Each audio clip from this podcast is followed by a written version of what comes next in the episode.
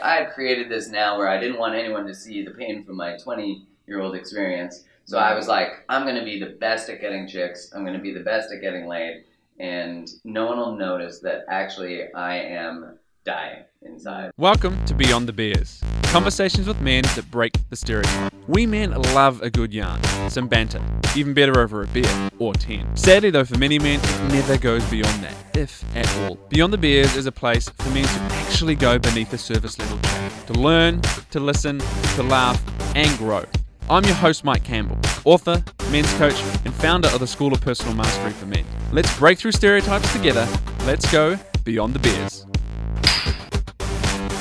Welcome to today's show. I'm coming to you today from Vancouver at my good buddy Mark Groves' house. Now, Mark and I ran an event here in Vancouver recently, and of course, I've been lucky enough to sit down with him today and have a little bit of a chat beyond the beers. Now, Mark's a guy I met uh, on the internet a few years ago, and he was someone that I read an article of his, and I was like, wow, this really lands for me. I got to reach out to this guy and, uh, and and create a connection, and hopefully, you know, have some conversations that go beyond the beers. That has led to us um, running an event and sitting down today. I cannot wait for you guys to learn uh, a little bit more about Mark, hear some of his perspective and some of his stories. So, Mark, welcome, buddy. Let's get into the show.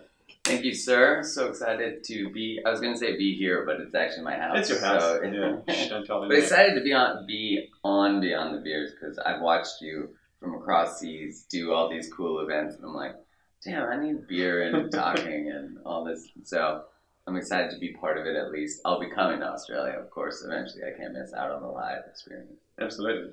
So, let's kick into it. Now, if I were to pump your name into Google, yeah. what would I find? Oh man, you find the first couple of pages just filled with my content, just Yeah. like uh, my website, my Instagram, all of all just content about relationships. Cool, yeah, That's okay, so then- I- So, give us a little bit of the, the 411 on you. What do you spend your time doing? What, what kind of, you know, grinds your gears and lights you up? grinds my gears and lights me up. Uh, relationships, like the constant, the just the how do we have really powerful, engaging, connected relationships? For me, the passion comes from the understanding that how we relate to other people, how and not just romantically, but just in general, uh, will be the single greatest predictor of our success in life. Mm. Which I mean, what a powerful skill to learn and if you just add on to that the power of a romantic relationship and a connection with a partner, um, friendships can still provide that really great health benefit. But Yeah. really healthy, loving, fulfilling relationships are actually very protective from a health standpoint. Mm. You know, they actually preserve our neurology. You know, they help us fight against cardiovascular disease and cancer. You know, and, and I'm not just spewing BS. Like that's that's based on research. Yeah, I've read some of the study. research on that. Absolutely, and it's fascinating, right? And in short, the, the the deeper connections and the more connected relationships we have, the better off, very broadly, our physical health. Yeah, like when they looked at cholesterol, blood pressure, what neighborhood you grew up in, it didn't matter. It was just the quality of your relationships, not and not just romantic, which is Yeah. I think important because Beyond the Beers provides at least a framework and a space in order for people to build in deep friendships. Hmm. I mean, for men is um, you know really important. We know that, but a depth of conversation with another person is important, so we feel seen, so we feel heard, and you know, I Hmm. think from the power, like when you look at the research of divorce, when when a heterosexual couple gets divorced, the man tends to actually not recover emotionally as well as the woman. And that's because in the research at least theoretic the theory is that when women leave a relationship, they can turn to their friends and they turn to their friends about two Yep. thirds of the time in while they're married. Yeah, yeah. You know, but guys really we do like a third of the time. So when we lose our partners, we tend to lose really our social network in a lot of ways. Yeah. And then we, we go to what we know, which is kind of like trying to, to you know insulate and, and, and go very insular, figure this out ourselves. Oh my Right. god, yeah, right. We're and it, it doesn't tend to work out well because our way of figuring it out is well, at least for me, I'll speak for myself, was drinking and trying to get chicks. Yeah. you know, You know what? I'm good. I can get back out there. No worries. I'm a little bit heartbroken, but let me get back out there. That'll heal it. That kind of logic, right? my gosh, you know, think of like my relationship healing in my twenties was not very much healing. I think I hurt more people than I healed in that in that time. Yeah. we can do damage in that in that uh, in that state when we don't quite understand what's going on for us. I think, right, and that's where the conversation is so goddamn important. So let's get into that a little bit beyond the beer. So human connection specialist is, is the label that I love, the, the title that I love about yours. But if we go to Google, we'll find some of your content. Yeah. What won't we find? Give, how did you get into this? Give us the backstory. Um, so yeah, when I was, I, and we were just talking about breakups. What do we do with them? You know, when I was 27, I was engaged to a really wonderful woman, and but there was just something in my gut, in my heart, that I'd been feeling for quite some time. That it just didn't feel like the right thing, the right step, the right whatever. And um, it was the first time when I got engaged. It was the first time that I really acknowledged those types of feelings. I really even started Mm. to ask myself, like, why am I in a relationship? Yeah. Why am I choosing this? And I think maybe In response to those feelings. Yeah, and Yeah. I at first would before I even got engaged, I felt uncertain, and I would talk to my friends, and I would talk to family, I would talk to you know tons of people, and I would ask them like, "Here's the way I'm feeling. What do you think it is?" And the answer I'd get more often than not was, "You're a guy. You're just probably afraid of commitment." And that felt very dismissive, and also because I wasn't taught a lot beyond that, I was like, "Well, maybe I am Yeah. of commitment." So Yeah, maybe that can make sense. totally Does right. that will make sense? Well, and then I was like, well, I need to figure it out, so I'll do the commitment thing and see how this goes. And um, I had been dating her for five years, and again, she was everything on the checklist. So I was, you know, Mm. she's a really wonderful person. So I at least had that, you know, Yeah. that, that confounding factor dealt with. But then that almost makes the confusion, the confusion more confusing. It really These was. things are ticked. So what is this in here? That's exactly. It was Yeah. like I didn't know what the feelings meant, and I think like our emotional fluency comes from being able to at least observe a feeling and then gather information to figure out what feelings mean what things. Yeah. And that takes practice. And so, anyways, what ended up happening is as soon as we got engaged, I started to look up things on the internet like how do you know if she's the one? I did porn too, maybe a little bit but I would look up like how do you know if she's the one? How do you, you know all those different things, Uh-huh. and I really didn't Searching to answer these questions. yeah, right? because I didn't want to like let go of this relationship and make this big mistake. If Mhm. you know, and, and I don't think there's ever a right answer. That's what's so challenging. no, but you're no- searching for it. totally. and Hopefully like, on the internet. what am I supposed? To... Yeah, right on the internet of all places where if you're like my stomach hurts, you have cancer. So so I go on this and I'm like looking it up, and of course, there's not a lot of men who have posted their emotional yeah. So when was story. this? Give us a timeline. This was 11 years ago, almost Okay. 12. Right.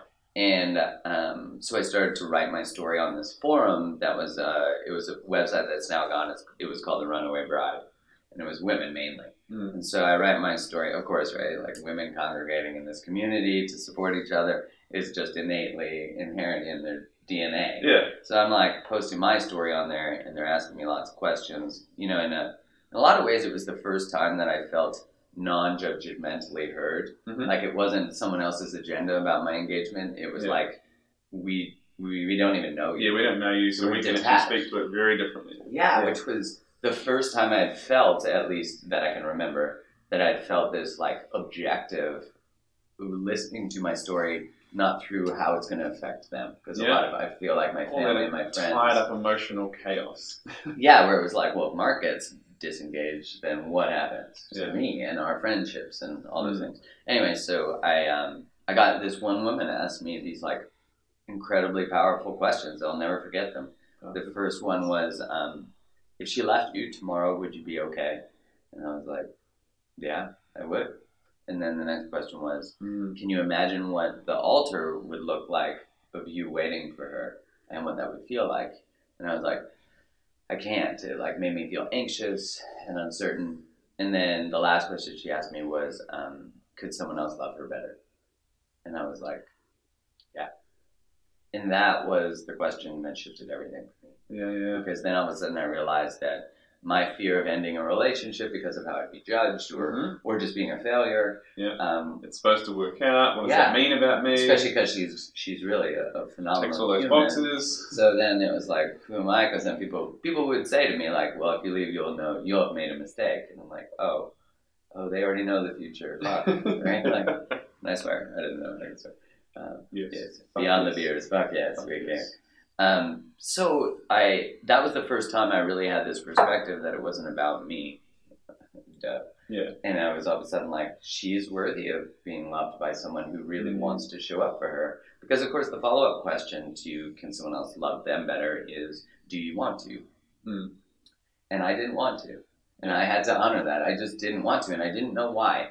You know, I, I look back Yeah, now. but trying to that. force it is like trying to fit a square peg in a round hole, right? When you can feel it, you know, it feels like you're pushing a big rock up a big hill, you know. yeah. And it, I mean, of course, in hindsight now, I can see all the reasons why and, and all of that.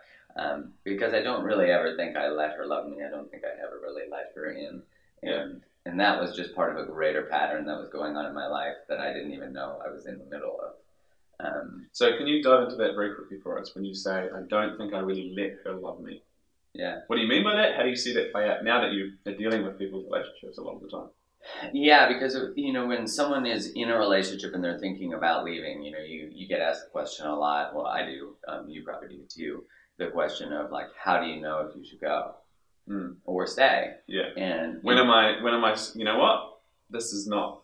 This is not good. I need to end it. Or when do I need to push on through and Yeah. do the work? and will it? Because of course we want to know. Well, if I push it through, will it get better? Yeah. And you know we want to know the outcome before Yeah, we even to do the vulnerable part. doesn't work. No, it doesn't work. And so it, it, you know, like you said the other day in a presentation, like the answer to everything is it depends. Mm. And it really did depend in, in, that.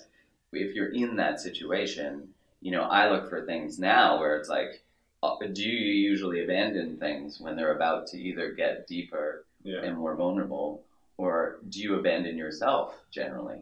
Mm. And so, a really great question because people need to understand like, do I have a pattern of abandoning things when they're about to get deeper and more loving? More, Yeah. And do people And more challenging in general, right? Yeah. And and do I tend to abandon my own needs and my own self? And maybe this relationship is a representation of that. The only one who knows the truth is the person asking themselves those questions. Um, but it at least invites a different form of exploration because, you know, I then will ask someone like, "What's abandoning you? Is staying or going abandoning yourself?" Mm. And that's a great way to at least get this idea of what your pattern is because then maybe breaking our pattern is, is staying and showing up, but actually doing the work because staying and not doing anything doesn't actually work. Yeah. You know, staying and being Hoping that something changes Right. without changing Maybe anything. they'll figure out all their broken stuff and I'm fine. I and can then- stay yeah. whatever's going on here. Yeah, can exactly. fit around me. So Yeah. yeah, for me, the the part about not being really able to let someone love me Yeah. was was from a deeper heartbreak from when I was twenty. You know, relationships always came really easily to me in that, like, I was maybe just like a romantic. You know, I can remember in high school dating my girlfriend in high school and getting like a rose for our one month anniversary, which is cheesy as shit. I get it, but you know, that's sort of what I was like. I was like excited. That excited speaks to something that. else about you Yeah, and I, you know, in, like in hindsight. I can remember that and remember being, you know, really happy and excited about being able to share partnership and being able to create partnership.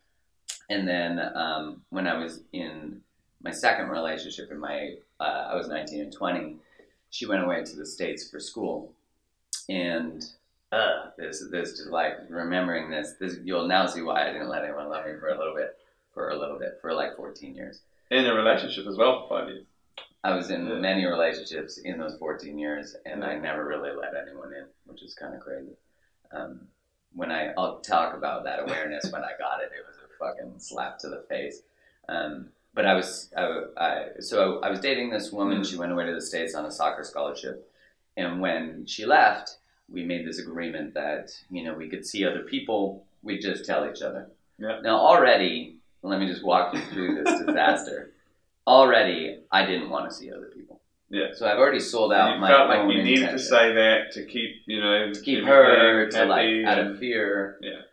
And I was Yeah. 19, 20, like If I don't say this, I might lose her. totally. I had poor boundaries. I'm like the product of the nice guy generation. You know, like men are bad, men don't, Whatever you want, let me just make Uh, everything okay. total Yeah, pleaser. Whatever makes you happy. which doesn't please anybody. Yeah, but also, you know, you touch on that, but that's something I come across a lot. Guys go, yeah, I always put myself last, and I'm always, you know, they might not have those words, pleasing everyone, but when we look at it, that's what's happening. Yeah, it's such a fascinating pattern because when you put everyone else first, you resent them, but it's you who put them first. Yeah. You know, it's like the fucked up. And there's not much left for you, and that's where that resentment and all that stuff comes in. And I think the Yeah. most important thing there all the time is, if I'm doing everything for you, there's not much left for me. So therefore, I slowly become more tired and all this kind of stuff, resentful, and then I can't give as much to you. Right? No, and then I'm mad that you didn't tell me to take care of me because you're supposed to help me. Yeah. Like it's the pattern of codependence where we use the anger and resentment as power, you know, Mm. which which we're probably Yeah. used to from our and family. we try and leverage with that shit, right? Totally. We bring it up when it's not appropriate. Well, and we don't know that the actual way through something like that is prioritizing ourselves and having great boundaries. Mm. But most of the time, when people are giving away all of them for a relationship, they never really knew how to have their own needs as a child. So that's Yeah. usually the pattern that comes through. Um, and so, so although I don't know where mine came from, this specific nightmare, but she goes to the states, and we're like, yeah, we could see other people have. And you're 19, right? so you're also other. pretty immature in terms of emotional awareness and stuff in relationships. I'd like to think I had it figured out. Now you're going to find out I had nothing figured out. so she goes away. She comes back at Canadian Thanksgiving because there's U.S. Thanksgiving, right? Too. So um, U.S. people don't tend to know. No offense if you're American, but they don't tend to know that there's a Canadian Thanksgiving. Like I'll get asked, "Do you celebrate Halloween in Canada?" And I'm like, "Yeah, yeah, yeah we do." Yeah. Holy shit! So she she comes back for Canadian Thanksgiving, and her friend has also gone down there with her, another woman. So they both come back and they bring their friend with them. And so their friend, who happens to look like Adonis and is giant, masculine human, I think he was the running back of the football team, just to keep it easier for me. yeah. He had like 10 abs when there's only really eight. I didn't actually see his abs, but anyway, I just assume. So I'm at Thanksgiving. But that's also an important part of the story, right? Instantly, you, you're speaking now with retrospect, but at the time, you're creating all these stories as soon oh, as they Oh, I'm walk through the super door. threatened. Yeah. Like this guy is like good looking. He's the running back of the mm. football team, which I mean we know historically in any movie, it's the running back and the quarterback who are like the badasses. No one cares about the kicker. Who gives a shit about the kicker? Yeah, so So- your mind's going on overdrive straight away.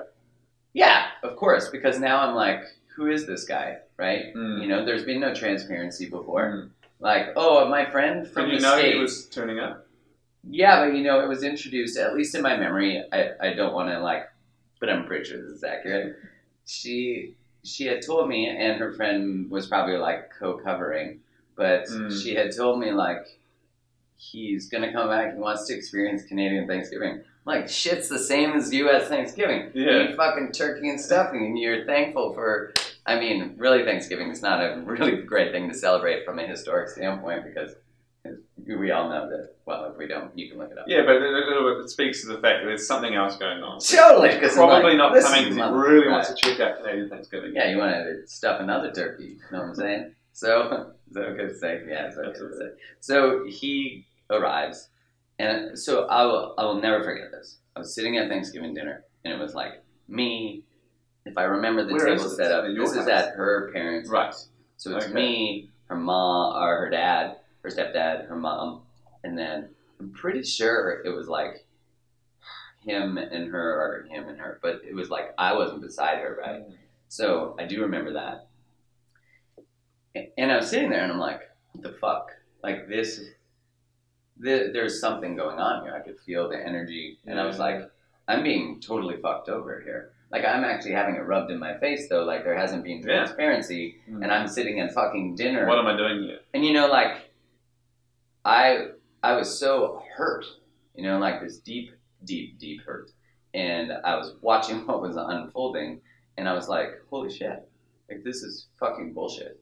Like, so I I remember being at the base of the stairs because the house you like drove through, to get in the house. You drove through the garage and then through a door up Yeah. the stairs. So I was at the base of the stairs talking to her. She was sitting on the stairs, and the memory for me is blurry because I remember crying. And I just remember being like, Are you guys together? Like, I can't believe this is happening. And I left. And, you know, in, in historically, or at least in hindsight, um, now that I've sort of done the work to unpack all of that, there's always um, pain there because for me, the pain was, which, you know, is processed, but I can just feel so much the old young me Yeah. of like, I really just left him there. Like the guy who really Mhm. wanted to love all out, who really cared about relationship and women and uh, respect. God. Yeah. I left him there. And the story in my head that I figured out years later, so don't, this wasn't a brilliant move then, was when I let people love me, they destroy me. Yeah. And so I never let anyone past that point Mm. till I was talking to Kelly Marceau, who's a really brilliant relationship writer. She writes a lot about men, actually, great writer. And I was talking to her, and she looked at me and she said, "Have you actually ever let anyone love you?" And I was like, the fuck is this chick?" Yeah. Like, and then I was like, "Oh no, I haven't. I hadn't let anyone love me in 14 years, which Yeah. was So just kind of crazy. at arm's length. You know, my magical move after Thanksgiving, because of course following Thanksgiving is Halloween, which everyone's, you know, dressed as dirty nuns, dirty nurses, dirty whatever, right? Um, and I went to a bar on Halloween. This was not a great perfect storm. Halloween, alcohol, heartbreak. Yeah. like 19 years old, 20 years old. I've kissed five girls in my life. I've slept with two. You know, like I was a, a pretty like um, I don't want to say respectful because that makes it sound like sex randomly isn't respectful. It can be, um, but I would say that I was just very particular about who I shared my sexual energy with. Mm. Um, I didn't. It, I just very much valued intimacy, and so for the first time in my life, I made out with three chicks on the dance floor. Time traveled through all of it. I end up bringing a chick home to my parents' house. Come on, rookie take home move. Oh, With really? dressed like a devil. Oh, she Oh, really? dressed like a devil. No irony there, right? So I bring her home. I'm like trying, we're making out, and I'm telling her all the stuff I'm going to do to her. Now realize I've never actually been Yeah. in a, a one I am in deep water right now. I have never been in a intimate moment that wasn't important to me. Hmm. This one was just an escape from like bullshit. So Mhm. I'm like telling her all the And awesome, to prove to cool yourself stuff. that you've still, I can do this, I can pull it in, right? Uh, yeah, and I'll actually speak to that right after. But I go, so I'm like everything's all go, you know, and then I go to have sex with her, and I can't get an erection for the first time in my life. So I'm like, what the fuck is going Yeah. on here? Like there was no, I wasn't prepared for like the putting a marshmallow in a piggy bank moment, right? Like I needed a shoehorn or a kickstand to get this in. So I'm thinking to myself, like, all systems should be go. I've never been in like a two nipple vagina situation where it wasn't like, yes. Yeah, there we go. So then I'm sh- experiencing like shame, like, how do I mm-hmm. get this thing to rally? Yeah. And so um, I didn't get it to rally. uh, I don't know what I did. I didn't do anything. I think I just, you know, went down on her as a way of like getting myself out of the situation.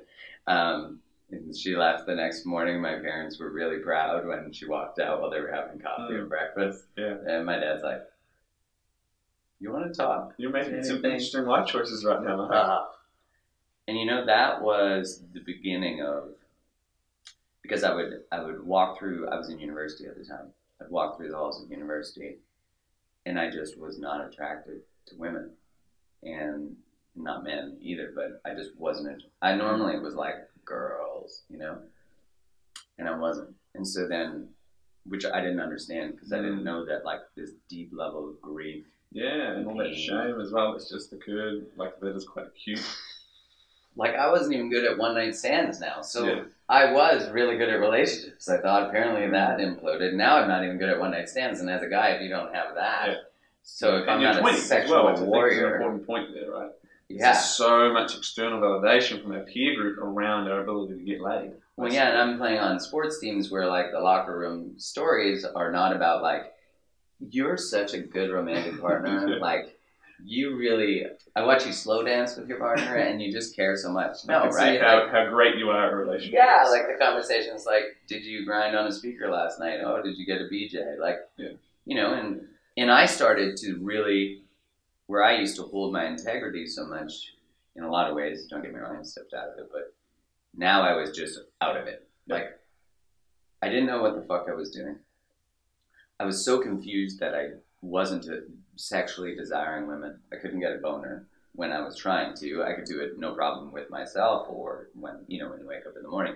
So I started to realize that my erection was very much emotionally trauma based. Mm. And I had a friend who once said, you know, I just accepted the fact that my cock is connected to my heart. And I was like, yeah, they all are. I mean, physiologically, they obviously are. But, but Yeah. I, I think as a man, that like was something I tried to bang my way out of. You Mm. know, eventually, what I ended up doing was drinking enough to get rid of my anxiety and my morals Mm. and and so my values would disappear because I drank so much. Yeah. And then So that big sex. emotional connection to your boner, basically, was numbed through booze. Yeah, I would drink, and then I mean, even in my late twenty, because I you know I had the five year relationship Mm. that ended when I was twenty seven, and then I went back to old pattern, but Mm. for a little bit. Yeah, because it was still there. Oh, yeah, So you've my been in this long relationship, mechanism. but it was still this person may hurt me in every you know unconscious thought process. This person may hurt me, so just be cagey, be Right. guarded. Yeah, so so I never let her past that moment, so Mm. I've still not healed to anything past that, Mm. and I don't know any of this. I'm just fucking driving. My But you were starting to recognize clearly, you know, something at the end of that relationship, right? Like this doesn't feel right. Yeah, my integrity was starting to actually really.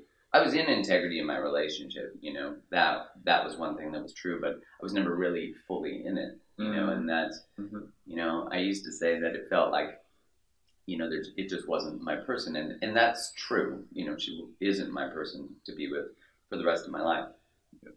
But she was the person who taught me so much about myself, you know, Mm. because she always invited me to show up as a, as a man and to be a good man and I had no fucking clue. Like, I literally could not have stepped into that space with her because I didn't know how. Yeah. And and it took that relationship ending and me leaving it to start me on the journey of this understanding of relationship to be like, uh, because that that was like this. All of a sudden, I was like, I'm going to fucking understand Mm. everything about relationships. Hold on, relationships. I wasn't that happened when I was twenty, and I, I thought I was good, and then being single dude, getting laid. I thought, uh, uh, uh. so there's, it's kind of just the messages come to you again very clearly.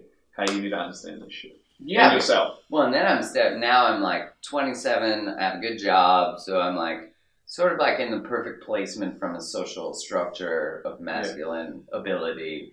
I'm, I'm fairly, you know, I'm a salesperson, so I'm fairly charismatic. My identity is based on this charisma and humor, Yeah. and and and I'm also like, whoa, I don't know what the fuck I'm doing.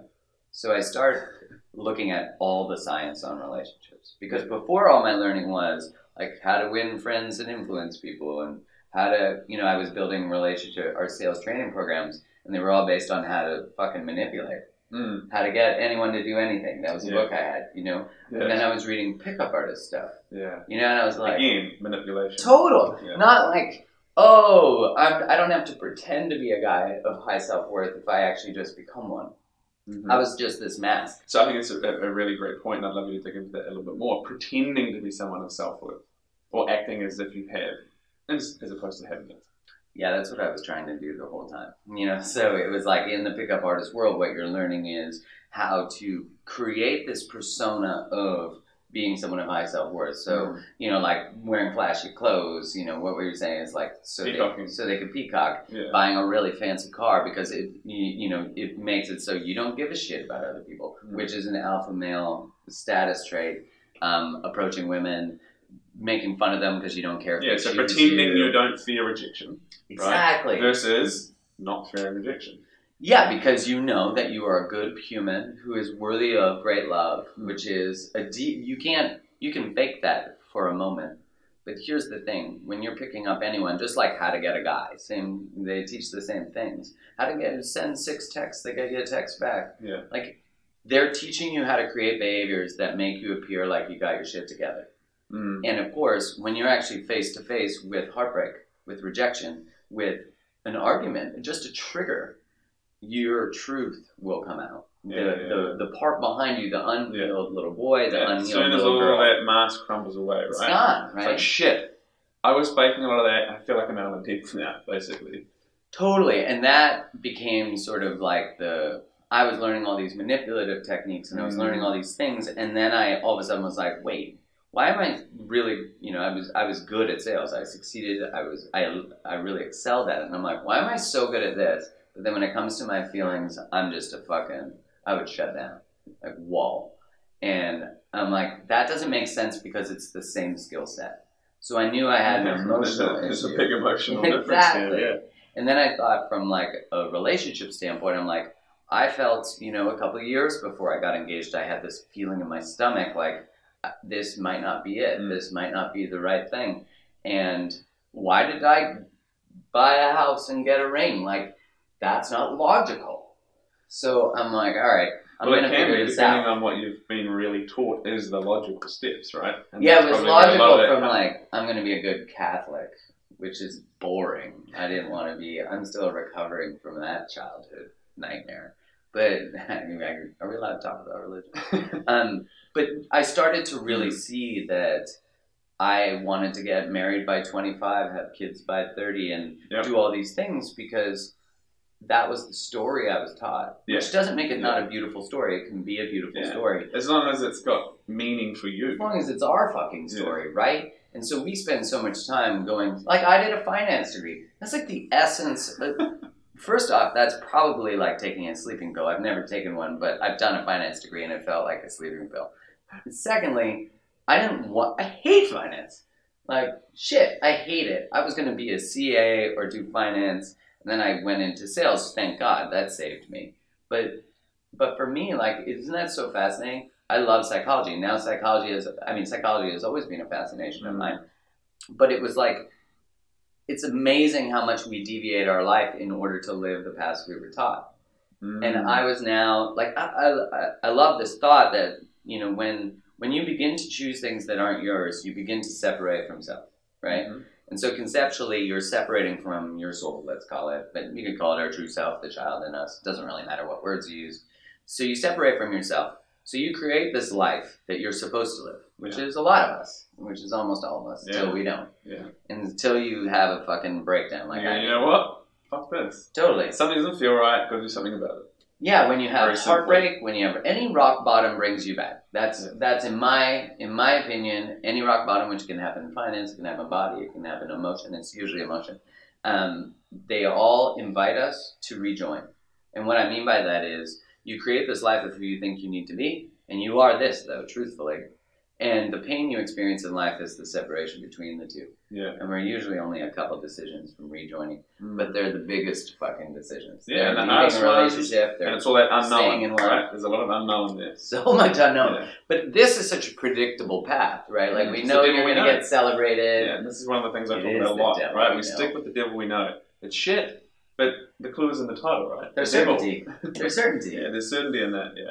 And so there's Yeah. comfort in that discomfort, of course, because we know it, right? Yeah, and I mean, there's so, there. I was so comfortable until all of a sudden my comfort was fucking destroying me, Mm. like within. Yeah. And I didn't know what that meant. I didn't, you know, my I was now on an information gathering path, and I was also starting to really feel the pains of being out of integrity.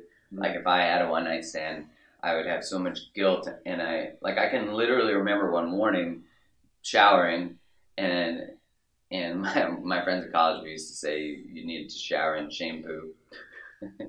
funny, but not in hindsight, but it, it was funny. Yeah. Yeah, so he's like, It's funny because, we had so much shame, Yeah. and you know we were celebrating it. Isn't that Yeah. fucked? I yeah. never thought of that part, but so But um, then we feel we need to, right? Because then I'll get the kudos, and that'll hopefully actually make me feel better, right? Well, it's we're just all that celebrating cycle that our we go shame. through. Yeah. like, oh, you got laid again, amazing. Yeah. Meanwhile, I'm like, uh, that Yeah, I yeah, man. shitty about Right. myself. Yeah. But I, you know, I created this. I it's no one's do. fault but We mine. all do, yeah. You know, like I had created this now where I didn't want anyone to see the pain from my 20 year old experience. So I mm-hmm. was like, I'm going to be the best at getting chicks. I'm going to be the best at getting laid. And no one will notice that actually I am dying inside. Mm-hmm. My heart is destroyed. I have, I'm terrified of anyone loving me. And so I started to really, you know, I was showering that one morning and I had a, an intimate encounter the night before. And I was like, this hurts every time I do it. I remember thinking that. And I was like, maybe I should just not do it if it hurts. Yeah. Like that makes sense. So I started to read But what's the alternative, right? alone, Yeah. very alone. Yeah. And or digging into the work. But when we Yeah. don't even know that that's an option. I had no clue. Self awareness is an option. Okay, so then bring us forward. You've got into this work to understand it. You know, at some point, change your own outlook on love Yeah, and your and yeah. your own relationships. But now you're working with people, Yeah. right? In terms of their connection and their relationship. So, so for the men out there, because I know a large amount of your audience is female, um, but for the men that you come across and deal with and, and talk to, what do you see playing out for them in, in, in their relationships quite often? Yeah, I mean, a lot of coaching clients are, of mine are men, and and I work with couples too. Um, what do I see playing out a lot? I see like, and even you know, formally for myself too. Um, I see I'm basically just coaching old versions of me.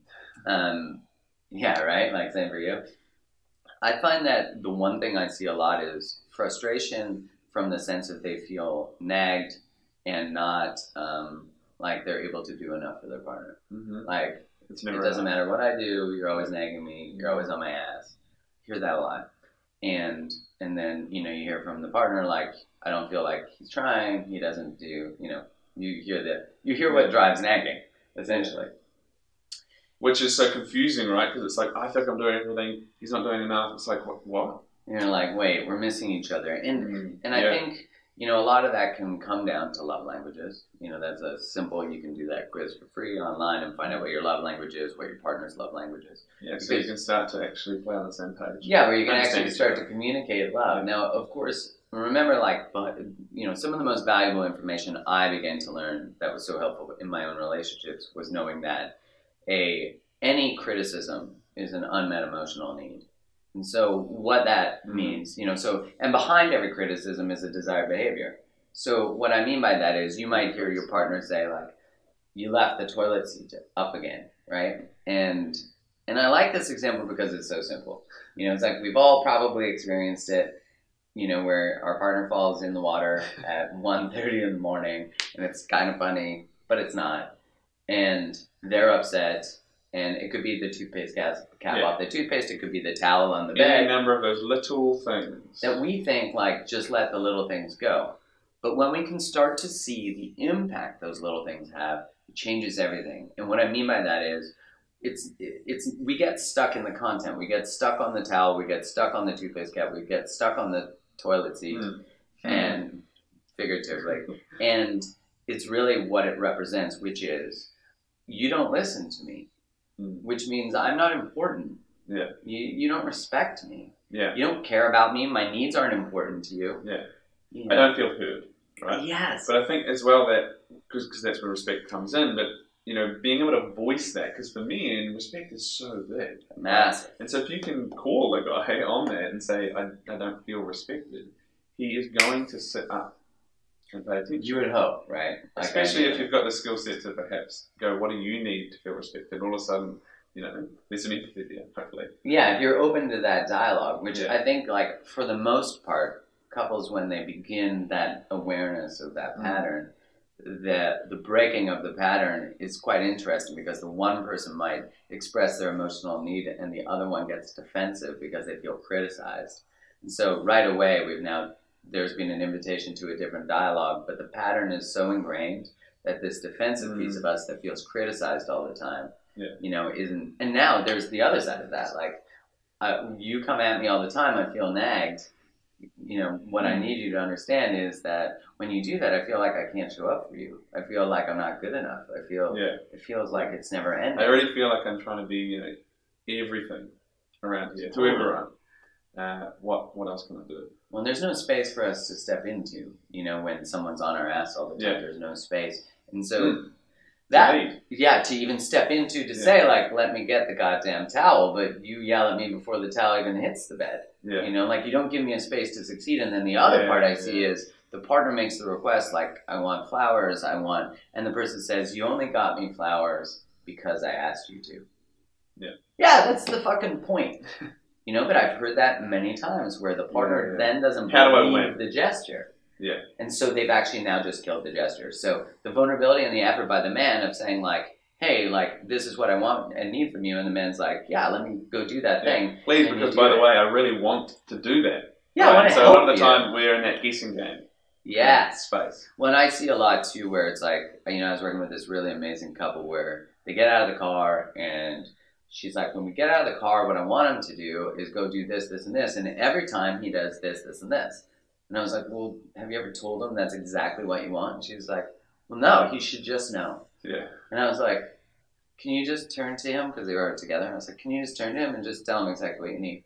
And she's like, what I'd like you to do is this, this, and this. And then he's like, thank you. Like that, I'll do that every time I get out of the car Easy. right? So we have these like expectations that aren't being met, and we're placing whether we're loved on the expectation that's never even being communicated. Mm. So I think a lot of the times the Mm. work is realizing that we're so used to being let down that we're actually creating moments to be to continue to be let down because we use the emotion of letdown as a form of power. Yeah. Does that make sense? Yeah. And so I see that a lot in the, uh, you know, in the heteronormative female side of things. It could switch though. It's it's just a, a relational pattern. Yeah. Um, and if you really want to break that pattern as a male, is actually start doing the things they're asking without them asking. Yeah. Even if they criticize you or get on you, to be like, just as the male, it's it's not being reactive. It's mm-hmm. being like, I Being hear you. I hear you. And so then what about, you know, taking the first step and asking, what Yeah. do you need So that I can provide for you? That isn't just money, by the way, because that's where we've got caught a lot of providing, right? Which, of course, is a big part of it most of the time. But what do you need that I can provide? When I think for us as men, you know, we haven't been socialized to learn our emotions. Like Mm. my emotional fluency was not fantastic. Um, but through time and through continued experience and continued effort, it continues to get better. You know, I'm by no means perfect or exceptional. I'm just constantly learning. Yeah. But I'm also gathering tons of information because for me, being a great partner isn't just for my partner, it's because I want to be good at it. You know, I place my purpose and my self worth in how am I showing up as a man for me. Mm. You know, like, am I in integrity and alignment with my truth? That for me is everything. Because if I'm in integrity and alignment with my truth and my greatest abilities in that, if I'm getting angry at my partner, I'm not in my best. Yeah. You know, and I, you can always have a redo and apologize, but those angry moments need to get less and less. Because wherever we get triggered, there's work. Mm. You know, we have to get curious whenever there's that space. And for me, the greatest transformation came from saying, I'm going to take responsibility for how I show up in a relationship. Yeah. And I can't choose for my partners, but I can at least lead how to. Mm. And when I do that, then, you know, for the first time, a woman is going like, this man is inviting me to an emotional space I've never been to Yeah. which is fucking crazy to be at that place. But Yeah. then to have a partner who's like, I meet you, now I invite you. And Mm. so it's this cool dance, which I'm Yeah, sure you and Nardia have experienced, Yeah, Lots. absolutely. right? Which Yeah. is powerful to say, like, I'm no longer okay with just being an average masculine communicator. Mm. And that's it, you know? Like, Yeah. I don't want to just. And you don't have to know all the answers, right? It's a continual process. But again, like no, and you with- never will. with anger in relationships, you know, that, that is a, a, a common point, and I'm sure you're, you're hearing that a lot. But like as you say, understanding and digging into it, is there a trigger there? The other thing I think is super, you know, important for guys to, to understand and then be cautious around is not shaming some anger yeah, and then course. stuffing it away. Anger right? is a healthy Oh, I emotion. can't have this. Yeah, absolutely. It's an emotion. It's a thing, right? Yeah. It's not good nor bad necessarily, but you do, if it's there, you need to process it. And then you can perhaps reflect and go, now, what happened there? What can I learn for next time? Was there a trigger and so on? Well, yeah, knowing your emotional bullshit that you bring into your relationship, which you do, you know, you have to process the, the box of stuff that you're like, I'll just not look at, Yeah. which is our childhood, how we relate, our past relationship patterns. Mm. Those all play today in the moments, you know, where we get angry and frustrated. And I love that you pointed out, it's like, it's not that anger is bad, it's aggression that is Mm. disconnecting. Yeah. Anger can be very powerful from a transformational state, but I can be kind and angry Mm. in that I could say like, "Fuck you! I don't want to talk anymore. You're pissing me off." That's aggression. But if I was angry, I could say, "How you're being right now doesn't feel so good for me, and right now I need to disconnect from you to just take some space." Yeah. What a different way of communicating the exact same thing. Yeah. But I'm going to come back to you in 30 minutes. Mm. Again, I'm taking charge of my own emotional experience Absolutely. and I'm being kind. I'm I'm still maintaining connection as the baseline commitment I've made Mm. but I'm also observational and aware of how my words can either create connection or disconnection. Yeah. And, you know, like I, Yeah. I mean, I Yeah. guess and distance as well, right? yeah, and and us as men or women, I mean, it doesn't really matter. We, the most important piece is taking responsibility for our own emotional experience. Mm. You know, and and you were saying before, like being able to separate yourself from the anger, but still allowing yourself to be angry. You know. Yeah. Uh, I think that real transformation comes from saying, I feel angry, I am angry, which you have to become everything after I am, Yeah. to Yeah. I so feel- being careful not to identify with the emotion. Exactly. So then I am, and then I like how when we say I feel, we separate from the emotion and we just feel it. Mm. We aren't it, we feel it. And then Yeah. the next step is saying a part of me feels.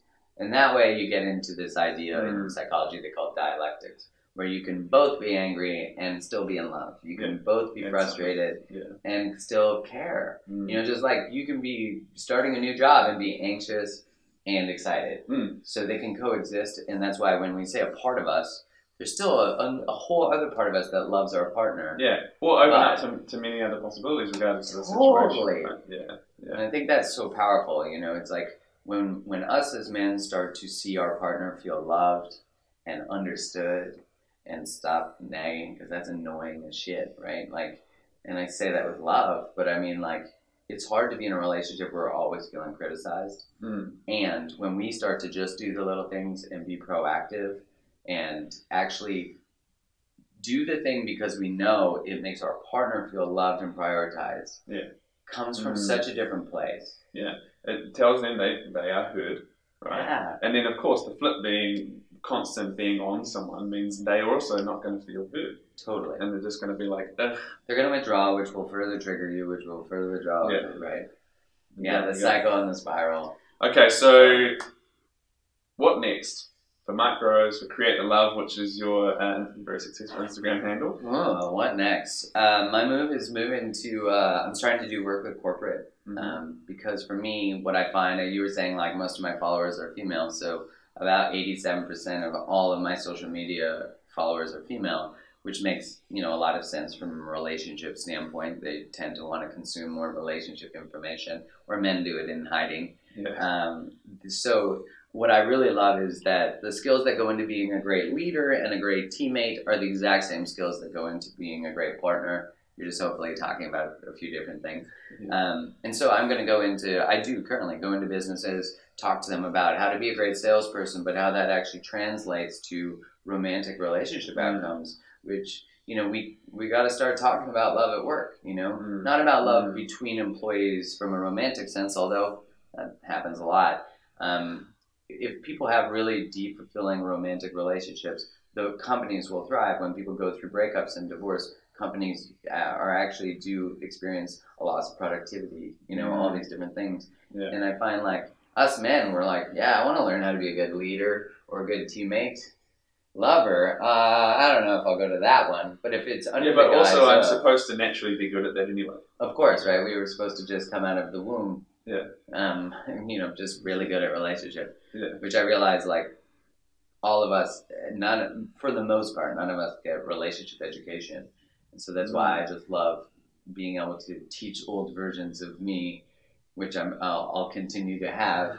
Um, just like how to get to the next space. So Yeah, because cool. we all can learn how to have really amazing, fulfilling relationships. Yeah, be it romantic, professional, friendships, whatever it might be. Yeah, like it's possible for all of us, and that makes me so excited. So if you're Mhm. watching or listening and you're like, uh, I don't know, I'm like, no, I guarantee you, anyone can. Yeah. it's not impossible. It's actually it's actually Yeah. simple. Just And I think an important point there is it's easy to sit perhaps and watch this or anything, right? Like in the audience there I went the other night and go, hmm, okay for some, maybe, or for you or that person there, but my story is different and that justification, right? And so everyone's got a different story, and just like your story around um, um, can't let anyone in because blah blah blah hurt, all that stuff, you could cling to that and go, this isn't appropriate, applicable to me, but it is. Know? It's just that the, the journey through it is different, of course, right? Yeah, I mean, it took me 14 years to even put that piece together. It took Yeah. a girl, a woman, telling me like,